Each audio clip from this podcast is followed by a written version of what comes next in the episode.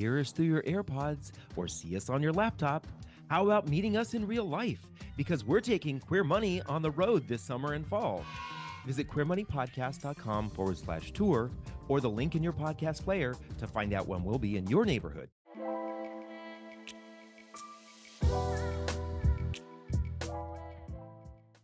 It's where Abraham Lincoln moved and then lived after the age of seven. It's the home of the first long distance auto race in 1911 and home of the first professional baseball game in 1871. It's also the birthplace of David Letterman and James Dean. Ooh. And it's the home of Sarah Walker, aka Madam J.C. Walker, one of the country's first women millionaires. Woo! You're listening to Queer Money episode number 457, and today we're sharing the most affordable LGBTQ plus friendly city in Indiana. Now, on with the show. The mission of Queer Money is to financially empower the LGBTQ plus community. Join us in thanking Capital One for supporting that mission. Welcome back, folks. We are continuing our Queer City series. If you're watching on YouTube, you can catch the whole series up here. If you're listening, click that link in your podcast player. Remember, it's the award winning Queer City series. It is award winning. Last week, we visited the great state of Iowa. YouTube viewers can watch that episode by clicking the link here. If you're listening on your podcast player, click the link in your podcast player. More podcast love coming our way. Donald Templer said on YouTube, I love seeing gay people taking control over their finances. Thank you for all that you do. Well, thank you for thanking us for all that we do. if you feel inclined, please give Queer Money a rating and review on your favorite podcast player. Or if you're watching, give this video a thumbs up. All right, we're here to talk about Indiana, Indiana. Hoosier country. One uh, note for John and me it is the home of the best stuffed olives that go in a dirty martini. Uh, amazing. Blue cheese, horseradish stuffed olives from Harry and Izzy's in Indianapolis. If and it's you- the location in Indi- Indianapolis that Absolutely. has yeah. the best. Uh, amazing. I think it- I think we're we can officially say it is the best stuffed olive in the country. Okay, we'll say that. I I, I deem that our, that we're worthy enough to say that. so the runner-up for Indianapolis, I'm sorry, for the runner-up for Indy, no, I'm sorry, the runner-up for Indiana is Evansville. Why? Well, it scored a 94 on the Human Rights Municipal Equality Index. It's the second highest for the state. Home values come in at $181,000 per property. That comes in about the middle. Rents average $866 a month for a two-bedroom, two-bathroom Wow. apartment, which is the second lowest for the state. And well below the national average. cost of living is 80%, which comes in at the middle of the state and is obviously below the national average. Average income is $50,000 per year, also in the middle for the state. And then median income is $42,000 per year, the third lowest for the state. Good things about Evansville, it's on the banks of the Ohio River, on just on the other side of Kentucky. So if you want to get some bourbon, it's just across the river. River City Pride is the largest in the area, and no neighborhoods per se in Evansville because the whole place is pretty damn welcoming from what we're told. Um, however, the place to be is someplace else, which is the oldest gay bar in Evansville. Tired of all the credit card offers you get from your current credit scoring app? Download CreditWise by Capital One today to avoid them. David, who is the winner? The winner is another city we're not necessarily familiar with when we talk about Indiana, and that is Bloomington. Why Bloomington? Well, it is the only city in the state that did get a 100 on the HRC Municipal Equality Index. So great job, Bloomington. Home values come in at 298,000. That is the second highest in the state.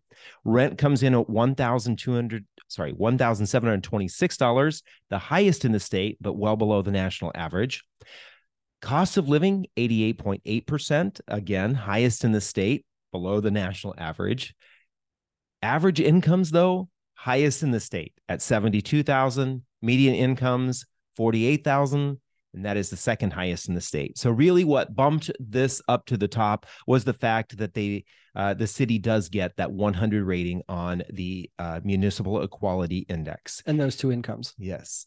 So you may be asking yourself, why not Indy? Well, that's because Indy only got an 80 out of 100 on the HRC Municipal is Equality. Very Index. surprising, having visited there and been to a couple gay bars, and I just kind of had assumed that they would score better. Yeah. Indy actually came in number four on our list of cities for the state. So, some good things about Bloomington. It ranked number three, get this, number three on the top 10 foodie city in the US according to livability.com. Because of those olives. It's it's not well, this is a different uh different city, but it's not New York or LA or San Francisco. It's no, I refuse to. Bloomington. The best food is New York, LA, and San Francisco. No other place exists. Right. now, one of the reasons why Bloomington probably got that 100 is because Bloomington is the home of the University of Indiana, which is also the home of the Kinsey Institute for Research in Sex, Gender, and Reproduction. We can't talk about that stuff in college, can we? They're not old enough. And evidently not not not in uh, in the state anymore. The fourth, it is the fourth gayest city in America per the Advocate back in 2010, and at one time it had the fifth largest population of gay couples per capita in the country. crazy. Bloomington's Pride Fest is at the end of August. This past year, it was August 26th. So it's a little off the normal calendar, which means you may be able to live there and go somewhere else, or live somewhere else and go visit Bloomington for Pride. And then, of note, our oldest and gayest friend, who is from Indianapolis, said that the highway between Indianapolis and Bloomington is almost done being complete, which is pretty much going to make Bloomington a suburb of Indianapolis. So, and and the nearby airport. So, it might be a place for people to consider for a low cost of living and having multiple cities to live in, just a few uh, uh, minutes away from each other. And Jim, if you're listening, you are not our oldest friend, and you are definitely not our gayest friend. so congratulations, Evansville and Bloomington. Financial independence with a checking and savings account that doesn't nickel and dime you with fees. Get a Capital One 360 checking or 360 performance savings account at Capital One today. On next Thursday's Queer Money bonus episode, we're covering the most affordable and most gay friendly city in the state of Illinois. Illinois. Illinois. If you'd like to see the results of all the cities in each state that we're analyzing, please go to queermoneypodcast.com forward slash cities or click the link in your podcast player if you're listening, or click the link right here if you're watching on YouTube. Thank you and have a great weekend. From Los Angeles, California to Winooski, Vermont, we're taking Queer Money on the road.